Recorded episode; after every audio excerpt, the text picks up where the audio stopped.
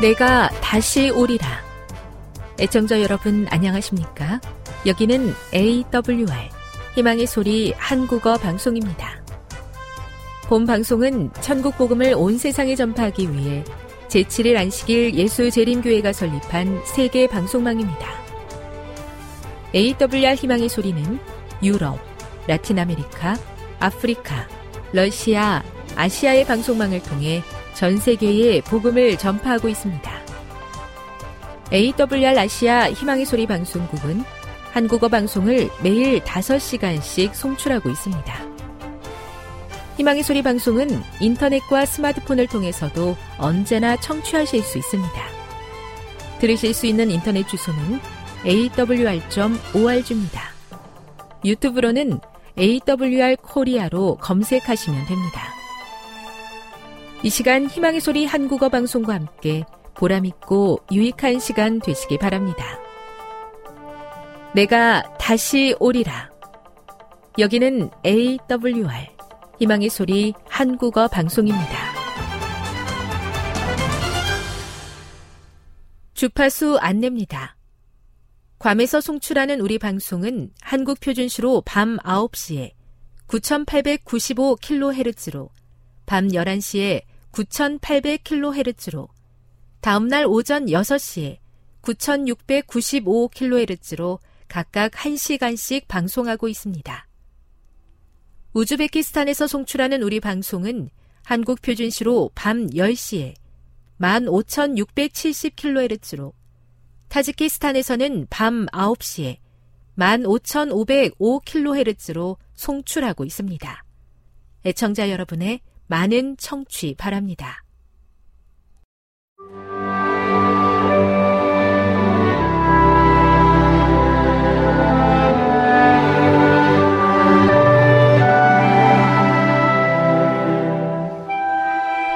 읽어주는 교과 넷째 날 7월 6일 수요일 정결케 하는 시련 그러므로 만군의 여호와께서 이와 같이 말씀하시되 보라 내가 내 딸 백성을 어떻게 처치할꼬? 그들을 녹이고 연단하리라. 예레미야 9장 7절.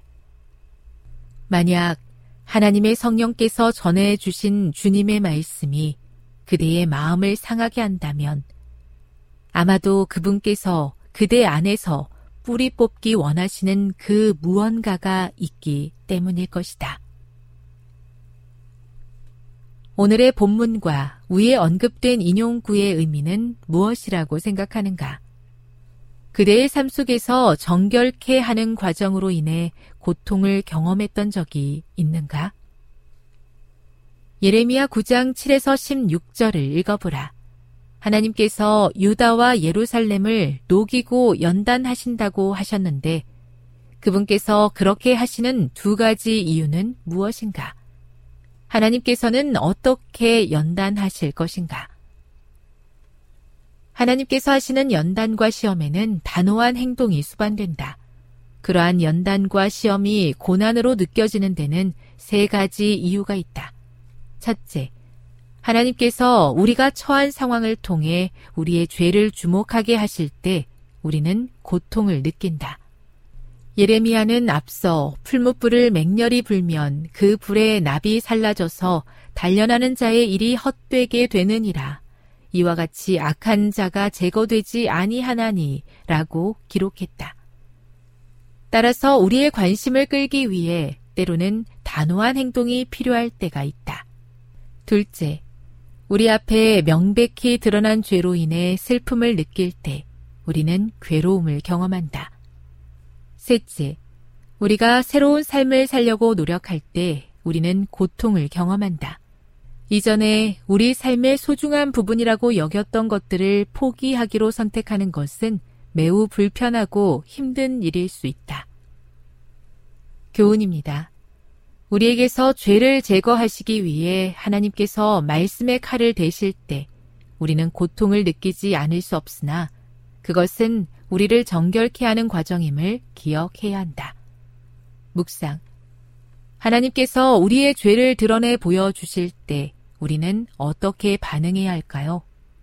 다윗, 베드로, 가룟 유다의 삶을 묵상해 보십시오. 적용. 그대가 투쟁하고 있는 죄를 떠올려 보십시오. 만일 하나님께서 그대를 연단하고 시험하고자 하신다면 어떻게 하실까요? 하나님께서 이 문제를 해결하기 위해 단호한 행동을 취하시기 전에 지금 그대가 취해야 할 행동은 무엇일까요? 영감의 교훈입니다. 가치 있는 금속만을 연단하심. 만일 주께서 당신의 이름을 영화롭게 할 수 있는 것을 우리 안에서 도무지 발견하지 못하신다면 우리를 연단하기 위하여 시간을 소비하지 않으실 것이다. 우리는 가시덤불을 자를 때에 무슨 특별한 수고를 들이지 아니한다. 그리스도께서는 당신의 풀무 속에 무가치한 돌을 던지지 않으신다. 주께서 시험하시는 것은 가치 있는 금속이다. 증언보감 3권 194 저에게 너무나도 편안한 것이 되어버린 악한 습관들을 버리는 것이 쉽지 않음을 경험합니다. 그래서 하나님의 은혜가 필요합니다. 스스로 이룰 수 없는 변화를 이루기 위해 하늘의 능력을 구하오니 약속하신 성령을 보내 주시옵소서.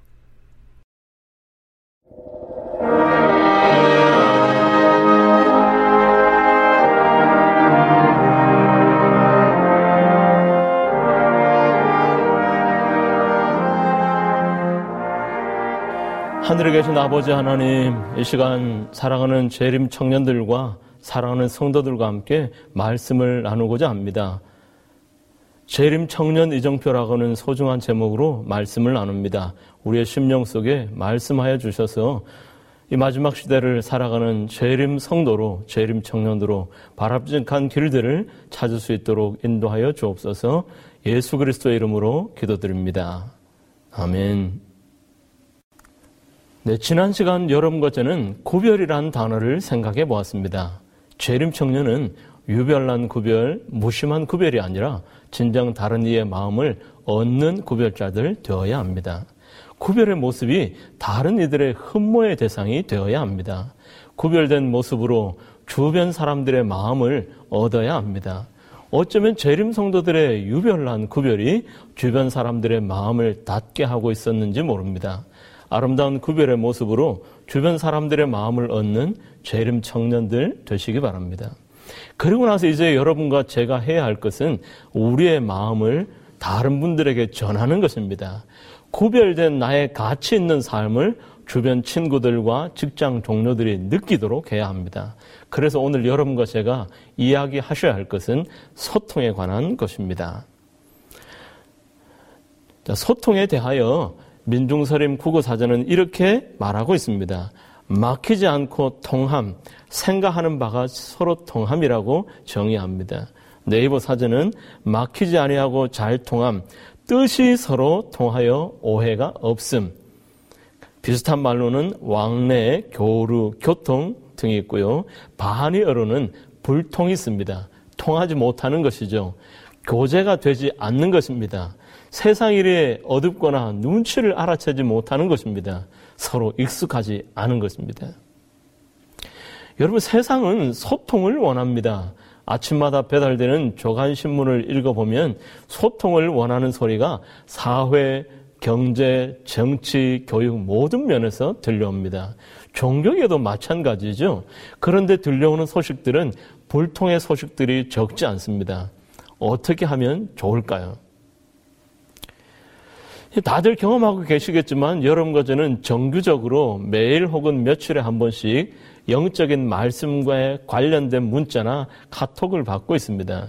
어떤 분들은 어떤 분의 영상 설교를 말씀을 링크하여 보내옵니다. 하루에도 적지 않은 문자나 카톡을 받고 있습니다. 여러분들은 어떠세요? 그 말씀들에 감동을 받습니까? 물론 감동을 받는 경우도 있지만 반대의 경우도 사실은 적지 않습니다. 너무 많은 문자들과 카톡으로 아예 무관심한 분들도 있습니다.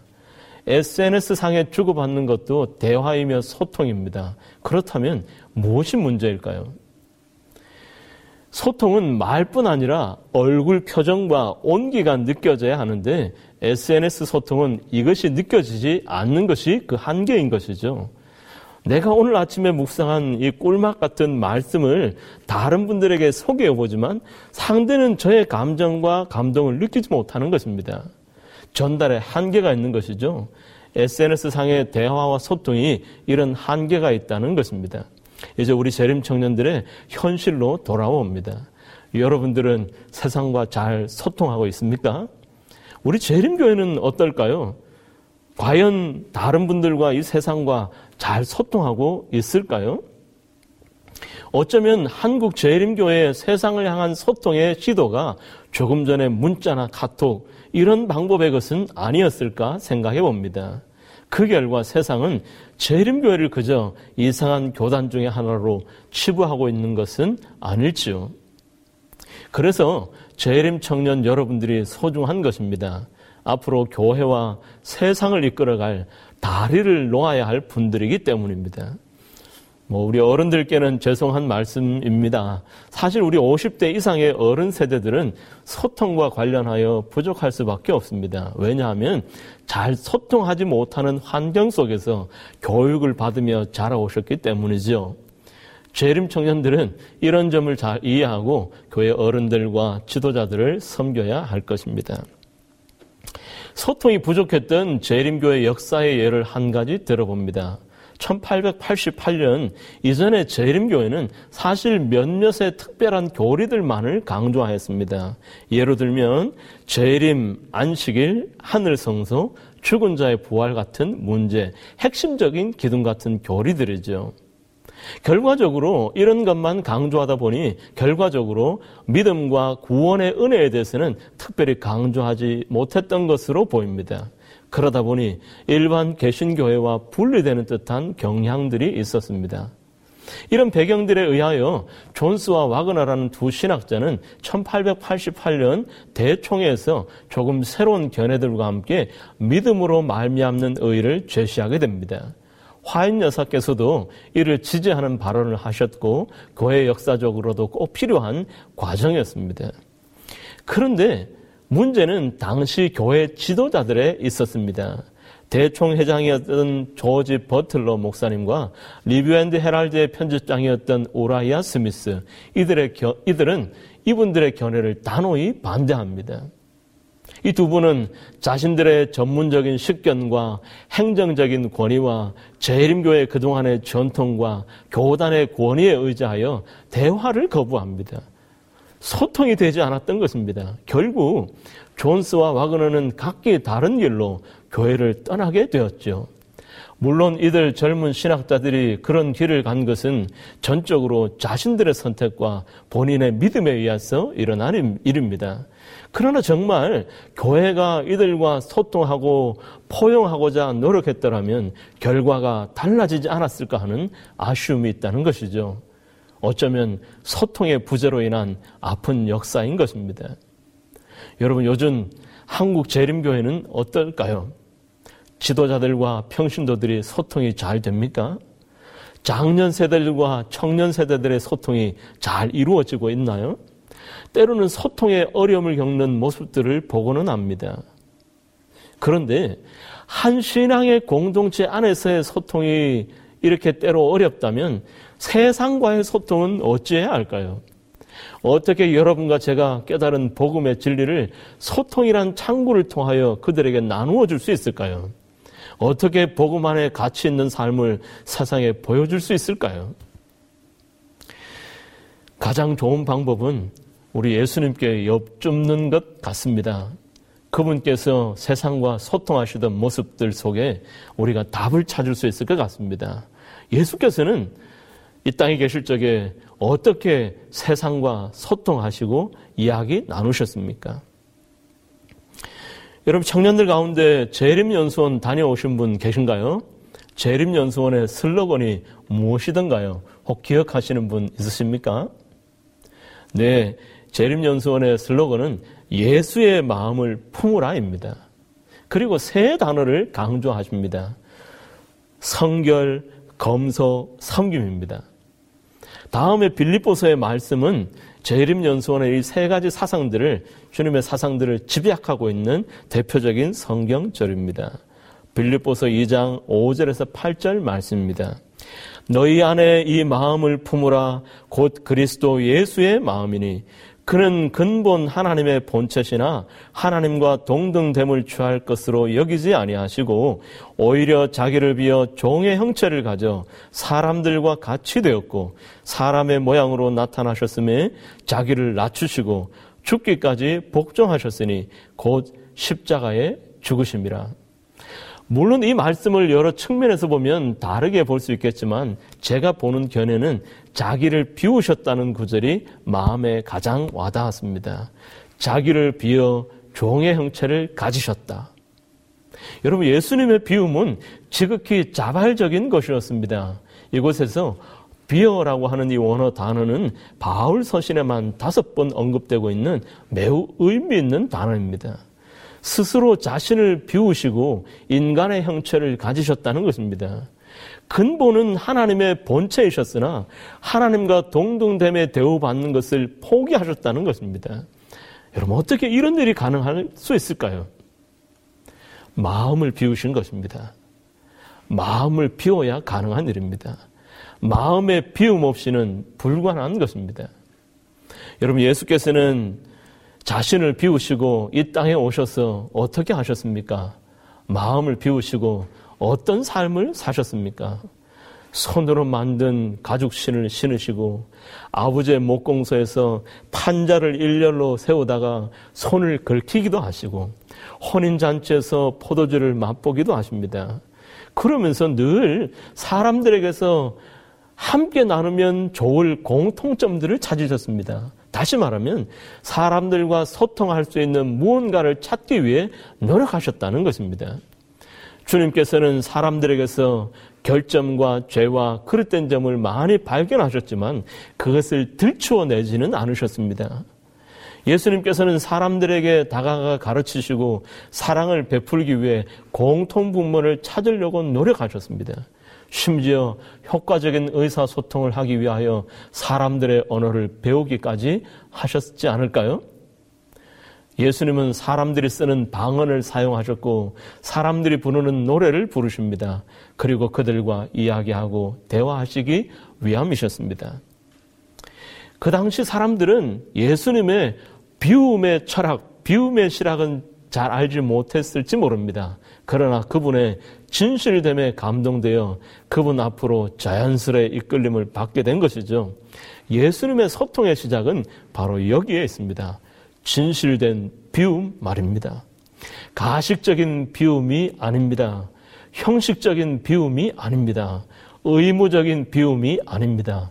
진실로 자신을 비우는 것 말입니다. 예, 그때 알았더라면 좋았을 것이라고 하는 서적이 있습니다. 저자는 정여울이라고 하는 분이신데요. 이런 글귀가 있었습니다. 중요한 것은 멋진 소통이고 더 중요한 것은 진솔한 소통이다. 아름다운 표현보다 중요한 것은 스스로를 향한 정직합니다. 많은 경우 사람들은 다른 이들과 소통하려고 시도합니다. 그러나 상대는 그 소통에서 진실을 경험하지 못합니다.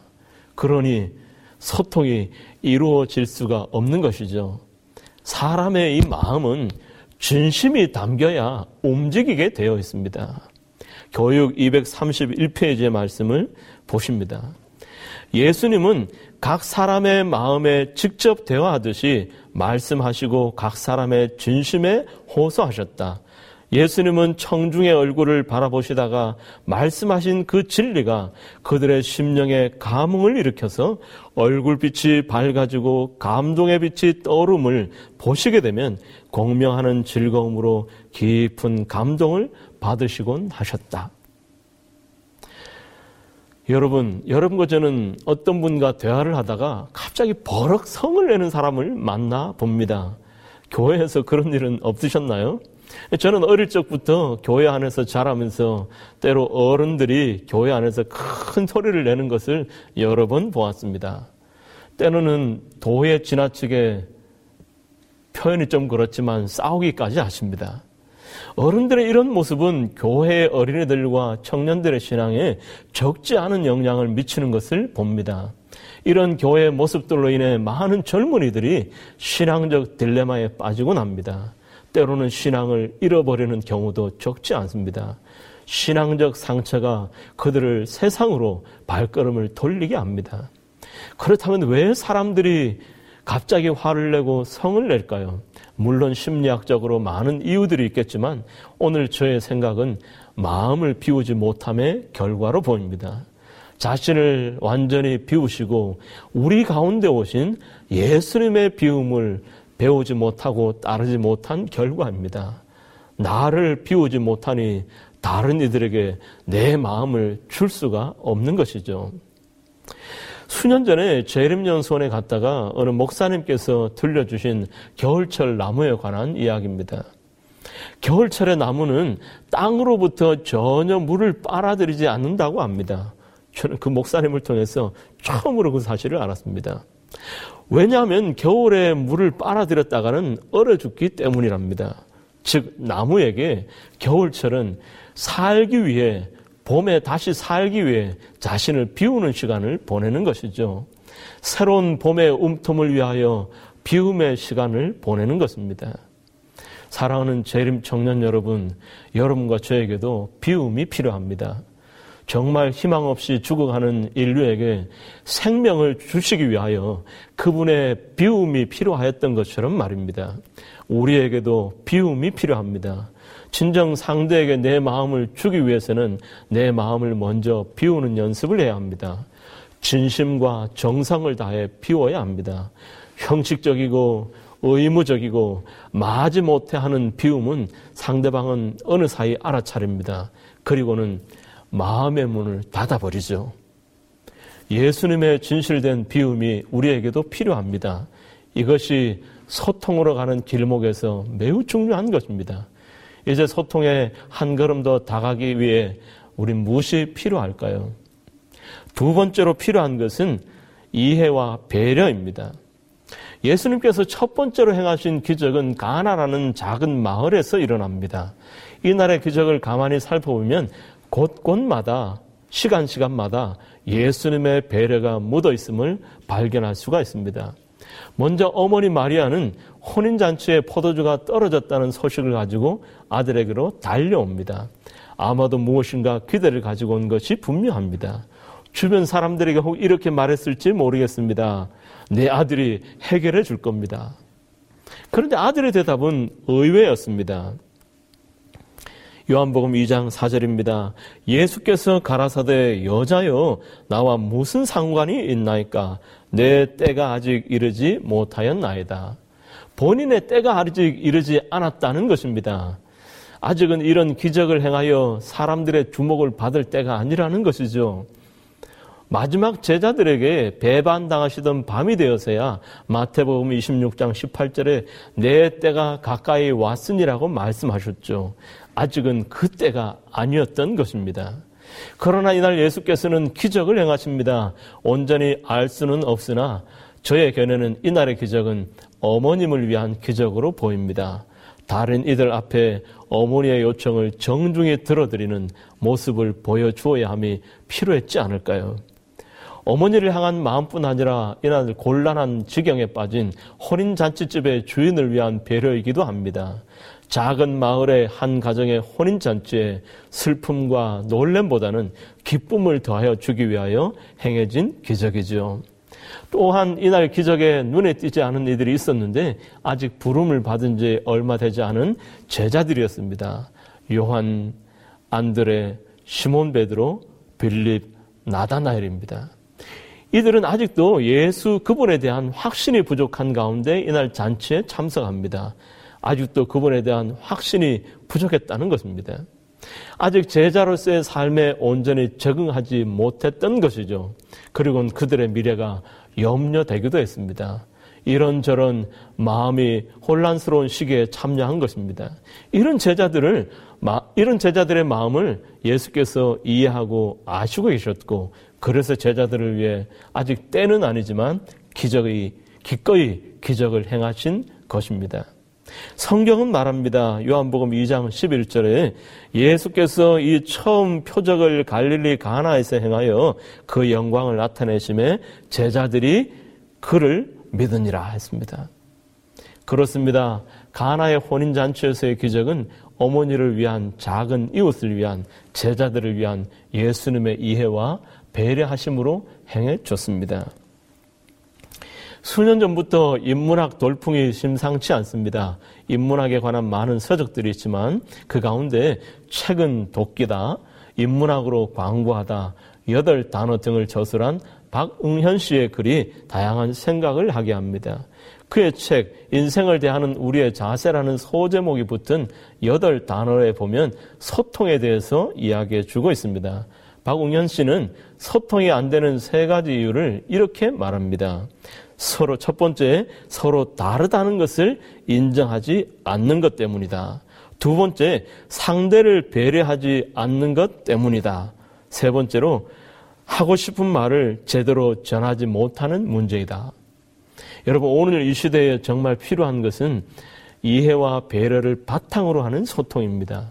상대를 이해하지 못하고 배려하지 못하는 소통은 상대로 하여금 마음을 닫게 할 뿐입니다. 내 마음을 전해줄 수가 없는 것이죠. 재림 청년들은 이해와 배려의 소통으로 세상을 대해야 합니다. 여러분의 동료와 친구들을 그렇게 대해야 합니다. 그래야 마음을 나눌 수 있는 것이죠. 그래야 그리스도의 닮은 그리스도를 닮은 성품을 그에게도 전할 수 있죠. 여러분과 저는 마음을 주는 소통을 위하여 다시 주님의 삶을 들여다 보아야 합니다. 마지막으로 여러분과 저는 예수님의 소통에서 겸비와 경청을 배울 수가 있습니다. 사복음서 가운데 요한복음은 예수님께서 개인과 대화를 나누시는 장면을 상세히 소개하고 있습니다.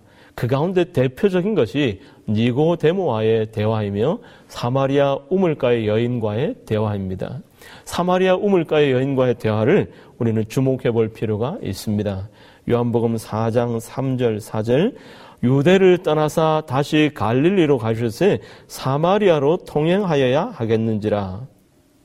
오늘 한글 본문에는 명확하게 드러나지 않지만 원문에는 에데이라고 하는 단어가 기록되어 있습니다.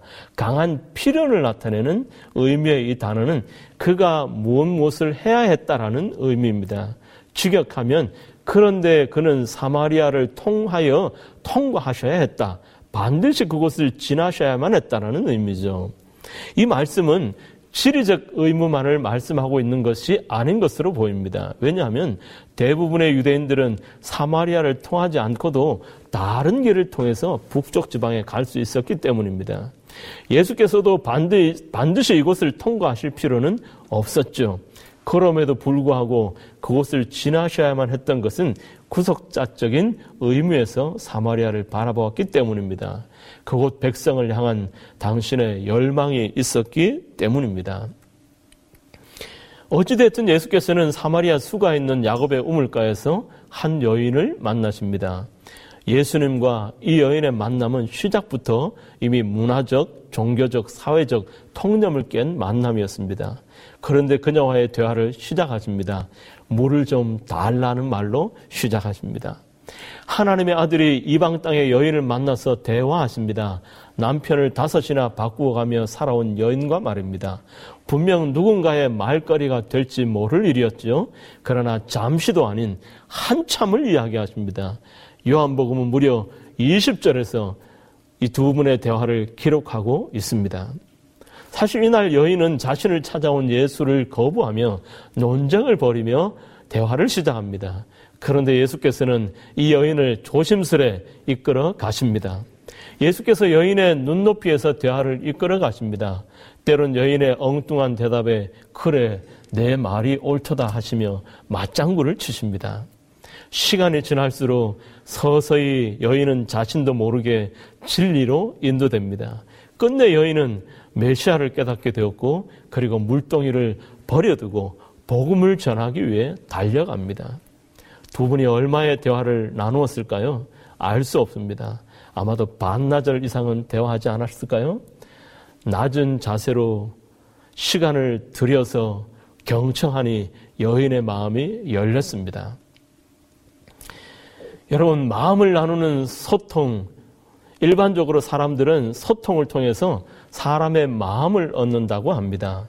그런데 저는 조금 다른 시각에서 말씀을 드렸습니다. 죄림 청년은 어제 말씀드린 구별의 모습을 통해서 이미 사람의 마음을 얻어야 합니다. 구별을 통해서 마음을 얻지 못하면 소통의 길은 이미 막혀버리기 때문입니다.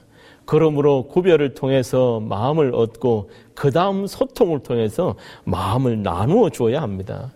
그래야 정말 끈끈한 관계가 성립되고 마음을 주고받게 되고 그 다음에 복음이 들어가게 되는 것이죠. 첫 시간과 오늘 내용을 도식화하면 다음과 같겠습니다. 구별과 구분은 다릅니다. 구분은 완전히 구분되는 것이지만 구별은 그들 가운데 있으며 구별되는 것입니다. 물론 언젠가 이 세상에 구원받을 사람과 구원받지 못할 사람이 완전히 구분되는 날이 있겠지만 아직은 아닙니다. 제사장의 구별이 그러했으며 레위인의 구별이 그러했습니다. 백성들 속에 있었습니다. 그리고 구별은 누구에게나 열려진 구별이었습니다. 누구에게나 구별로 영향을 미쳐야 합니다. 구별로 마음을 얻어야 합니다. 흠모하게 해야 합니다. 이제 그들을 향해 한 걸음 내딛어야 합니다. 소통으로 주변 사람들을 향해 나아가야 합니다. 진실된 비움으로 소통해야 합니다. 이해와 배려로 소통을 이어가야 합니다. 겸비와 경청으로 소통해야 합니다. 바로 재림 청년의 두 번째 이정표는 마음을 나누는 소통입니다. 진실된 마음으로 소통하는 재림 청년들 되어야 합니다. 그래야 세상에 영향을 미치는 멋진 재림 청년이 되지 않을까요? 한국 재림교회 모든 청년들과 우리 성도들이 정말 마음을 나누는 소통자들 되셔서 영적으로 피폐된 세상에 진정 하나님의 마음을 나누는 청년들 되시기를 바랍니다. 감사드립니다. 오늘도 파이팅 하십시오. 감사드립니다.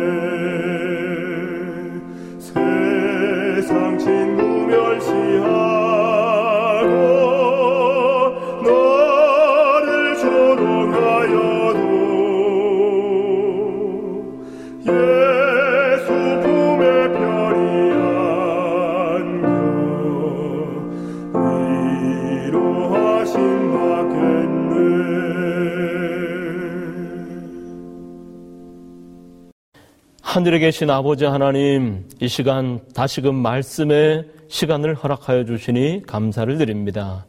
아버지 하나님, 온라인으로 참석하는 우리 모든 성도들에게 이 시간 예배를 통하여 우리 아버지 하나님의 사랑을 더 만나는 시간 되도록 인도하여 주시옵소서 제 이름 청년 이정표라는 제목으로 함께 말씀을 나눕니다. 아버지 하나님 마지막 시대에 적절히 필요한 제 이름 청년, 제 이름 성도가 되는 그 경험에 바탕을 하는 이 시간 되도록 하여 주시옵소서. 성령 하나님 이 예배 가운데 함께하여 주시옵기를 예수 그리스도 이름으로 간절히 기도드립니다. 아멘.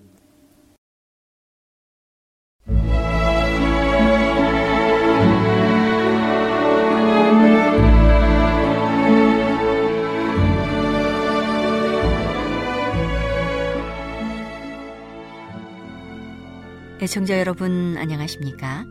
명상의 오솔길의 유병숙입니다. 이 시간은 교회를 사랑하시고 돌보시는 하나님의 놀라운 능력의 말씀이 담긴 엘렌지 화이처 교회 증언 1권을 함께 명상해 보겠습니다. 제 13장 미시간으로 옮겨감 나는 자주 다음과 같은 질문을 해보았다. 하나님께서 이와 같은 일들을 돌봐주시지 않을 것인가? 그분께서는 그 일들을 못 보신 채로 지나치실 것인가?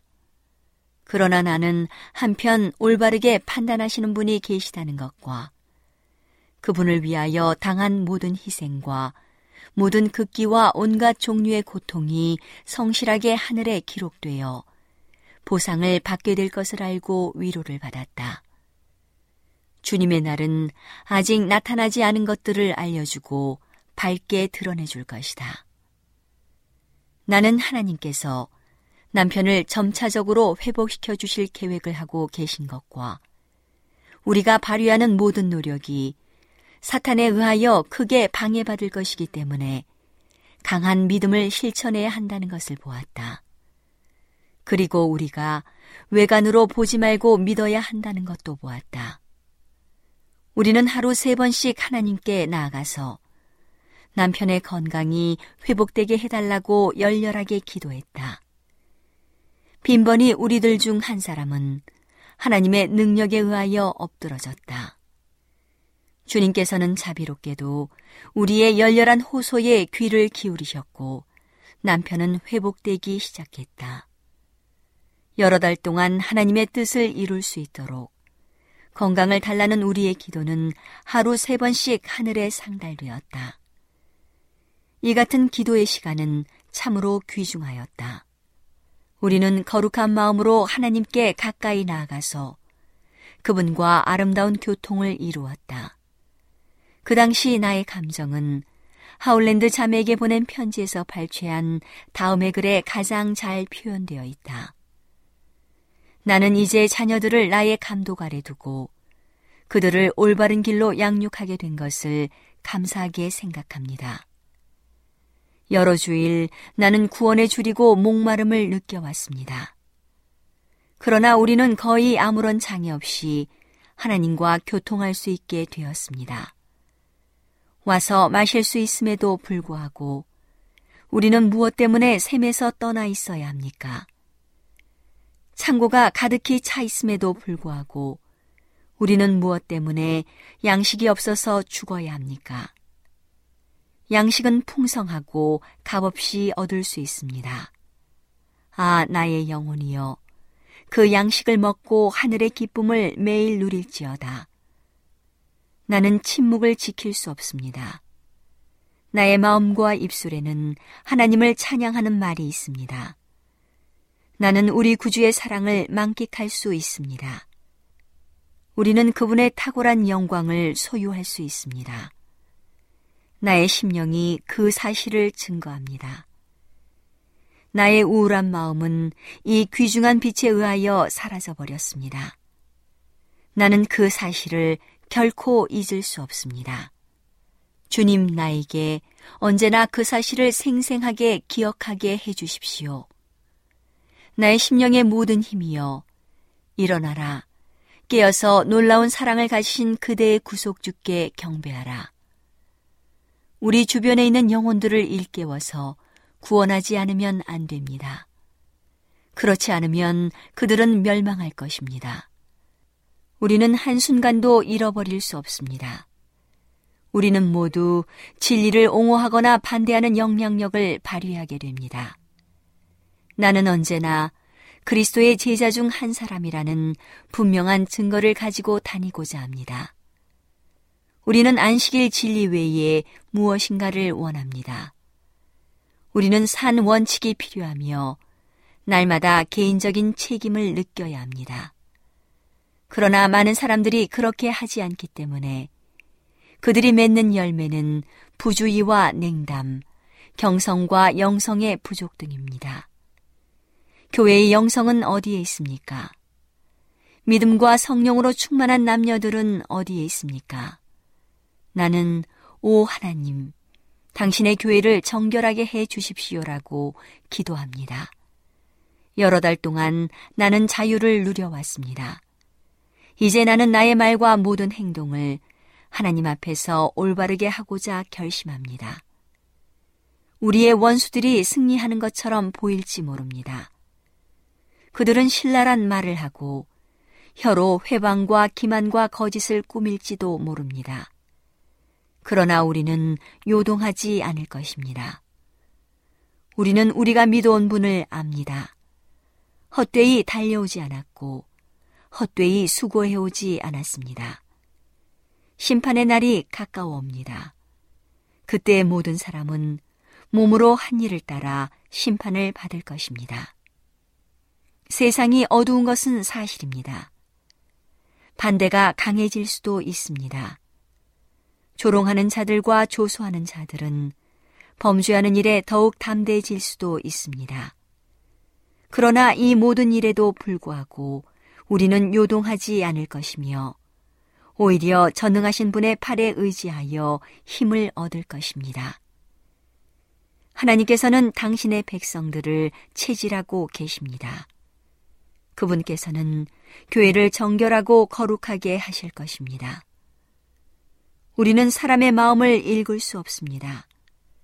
그러나 주님께서는 교회를 순결하게 보존할 수 있는 방법을 제공해 주셨습니다. 하나님의 백성들과 함께 생활할 수 없는 타락한 사람들이 일어났습니다.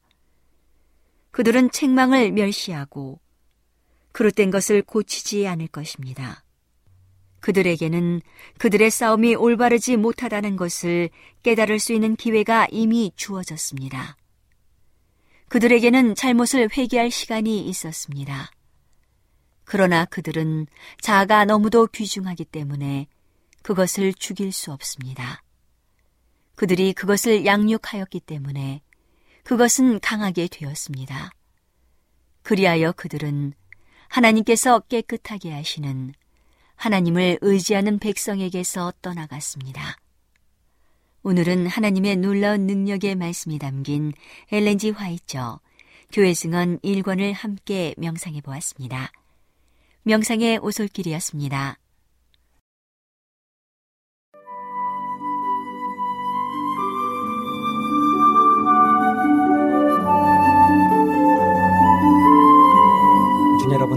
안녕하십니까. 생명의 양식 시간입니다. 잠언 26장 20절로 28절의 말씀을 읽겠습니다. 나무가 닿으면 불이 꺼지고 말쟁이가 없어지면 다툼이 쉬느니라. 숯불 이외에 숯을 더하는 것과 타는 불에 나무를 더하는 것 같이 다툼을 좋아하는 자는 시비를 일으키느니라. 남의 말하기를 좋아하는 자의 말은 벼식과 같아서 뱃속 깊은 데로 내려가느니라 온유한 입술의 악한 마음은 낮은 은을 입힌 독이니라. 감정 있는 자는 입술로는 꿈이고 속에는 괴를 품나니 그 말이 좋을지라도 믿지 말 것은 그 마음에 일곱 가지 가증한 것이 있음이라. 괴율로 그 감정을 감출지라도 그 악이 회중 앞에 드러나리라. 함정을 파는 자는 그것에 빠질 것이요. 돌을 굴리는 자는 도리어 그것에 치이리라. 거짓말 하는 자는 자기의 해한 자를 미워하고 아첨하는 입은 패망을 일으키느니라. 프랑스의 유명한 우화신 라 퐁테누가 이런 이야기를 한 편 썼습니다. 어느 산속 마을에 독수리 가족과 산돼지 가족이 매우 정답게 살아가고 있었습니다. 그 두 가족은 얼마나 사이가 좋은지 이후 다른 짐승 가족들의 질투를 받을 지경이었습니다.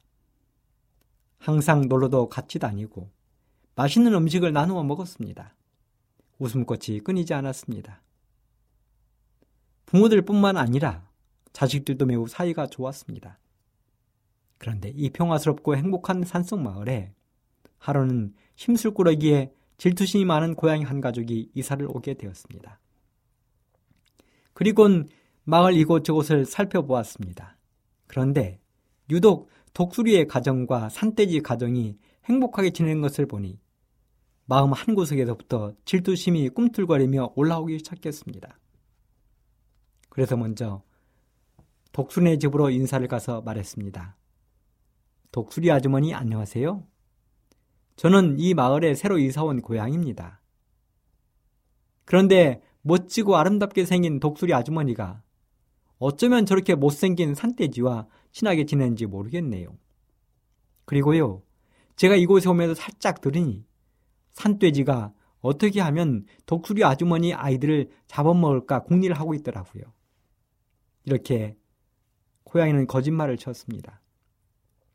이 말을 들은 독수리 아주머니는 그렇게 믿었던 산돼지 가족에 대한 의심이 들기 시작했습니다. 그리고 곰곰이 생각해 보았습니다. 그랬더니 정말로 산돼지 가족들이 자신들에게 섭섭하게 했다는 생각들이 슬슬 들기 시작했습니다. 그 다음에 힘들고진 질투심 많은 고양이는 곧장 산돼지 집으로 달려갔습니다. 그리고 말했습니다. 안녕하세요. 이번에 새로 이사온 이웃집 고양이 가족입니다. 나는 아주머니처럼 선하고 착한 이웃이 옆에 계시니 너무도 행복합니다. 마음도 놓이고요.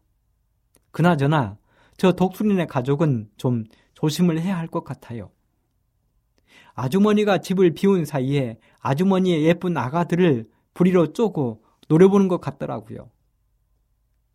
이 말을 들은 산돼지도 생각을 해보았습니다. 그랬더니 역시 그런 것 같은 생각이 조금씩 들기 시작하는 것입니다. 이렇게 해서 그렇게 사이좋고 행복하던 독수리와 산돼지 가족의 사이가 조금씩 서먹서먹해지기 시작했습니다. 그리고 오가던 발걸음이 뜸해졌습니다. 먹을 것이 오가는 횟수도 줄어들고 아이들도 같이 놀지 않게 되었습니다. 그리고 혹시나 자기 자식들에게 문제가 생길까봐 어떻게 하면 상대방을 내쫓을 수 있을까를 연구하기 시작했습니다.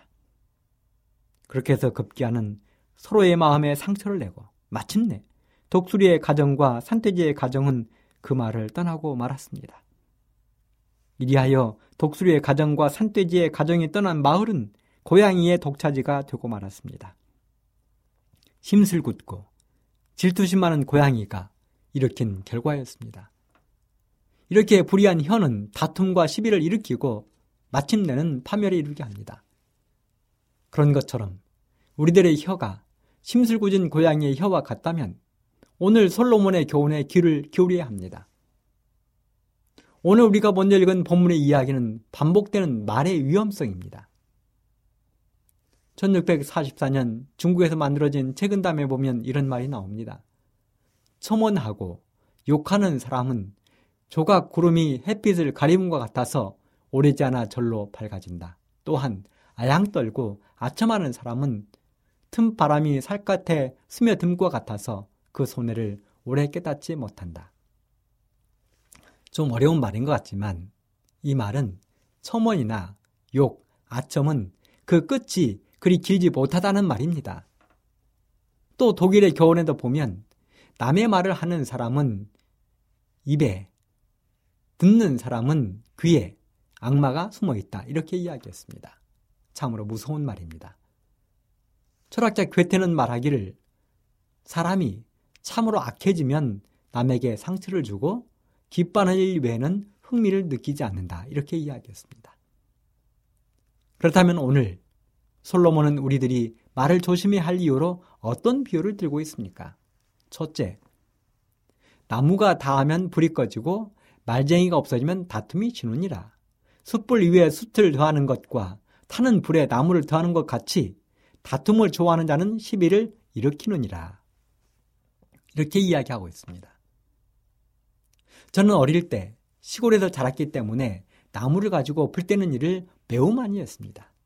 그런데요, 나무로 불을 피우다 보면 불이 꺼지는 경우가 있는데요. 첫째는 생나무를 넣었을 때이고, 둘째는 나무가 없는 경우이고, 셋째는 아궁이에 재가 가득 차 있을 때 불이 꺼집니다.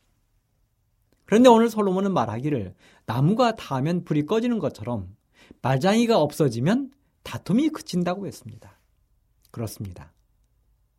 아무리 맹렬하게 타오르는 불꽃도 나무가 떨어지면 없어지면 꺼져 버리듯이 거짓말, 무책임한 말, 쓸데없는 말, 속이는 말, 이간질하는 말, 오해를 불러일으키는 말을 하는 사람이 사라지면 다툼도 자연히 사라진다는 것입니다. 그런데 계속해서 숯불 위에 숯을 더하면 불이 활활 일어나는 것처럼 다툼을 좋아하는 사람도 함께 있으면 그렇게 된다는 것입니다. 행복했던 마을에 심술궂고 질투심 많은 고양이 한 마리가 나타나 온 마을을 어지럽히고 쑥대밭을 만들어 버린 것처럼 남의 말하기를 좋아하고 다툼을 일으키기 좋아하는 사람은 결국 시비를 일으키고 패망을 초래하는 것입니다. 다음에 솔로몬은 또 다른 비유를 들었습니다. 온유한 입술에 악한 마음은 낮은 은을 입힌 톡인이라 하는 비유입니다. 여기서 말하는 온유한 입술은 불붙는, 불타오르는 이런 뜻을 가지고 있는데요. 이 말은 열심 있고 넘치는 사랑의 말을 하는 좋은 입술을 말합니다. 그런데 이런 아름다운 입술에 악한 마음의 생각이 더해지면 실제적으로는 아무런 도움이 되지 못한다는 것입니다. 생각해 보십시오. 겉으로는 내가 당신을 사랑한다. 내가 당신을 좋아한다고 말은 하고 있지만 그 속은 은큼함이 가득합니다. 음흉합니다. 진실하지 못합니다. 한마디로 겉과 속이 다른 것입니다. 이런 사람은 낮은 은을 입힌 토기와 같다는 것입니다. 낮은 은을 입힌 토기. 이 말은 은을 재련할 때 다 쓰고 남은 찌꺼기 은을 가지고 토기를 만들면 그것이 무슨 값어치가 있으며 무슨 아름다움을 간직하고 있겠습니까? 비록 겉으로는 그럴듯해 보이지만 실제로 그 값어치는 매우 형편없는 천박한 그릇에 불과한 것이지요. 청취자 여러분, 우리는 어디에 있든지 심술궂은 고양이가 되지 맙시다. 집에서, 직장에서, 교회에서 낮은 은을 입힌 토기가 되지 맙시다. 하나님의 영광을 드러내는 그릇이 되고 세상을 화평케 하는 평화를 만들어가는 사람들이 되기를 간절히 바랍니다.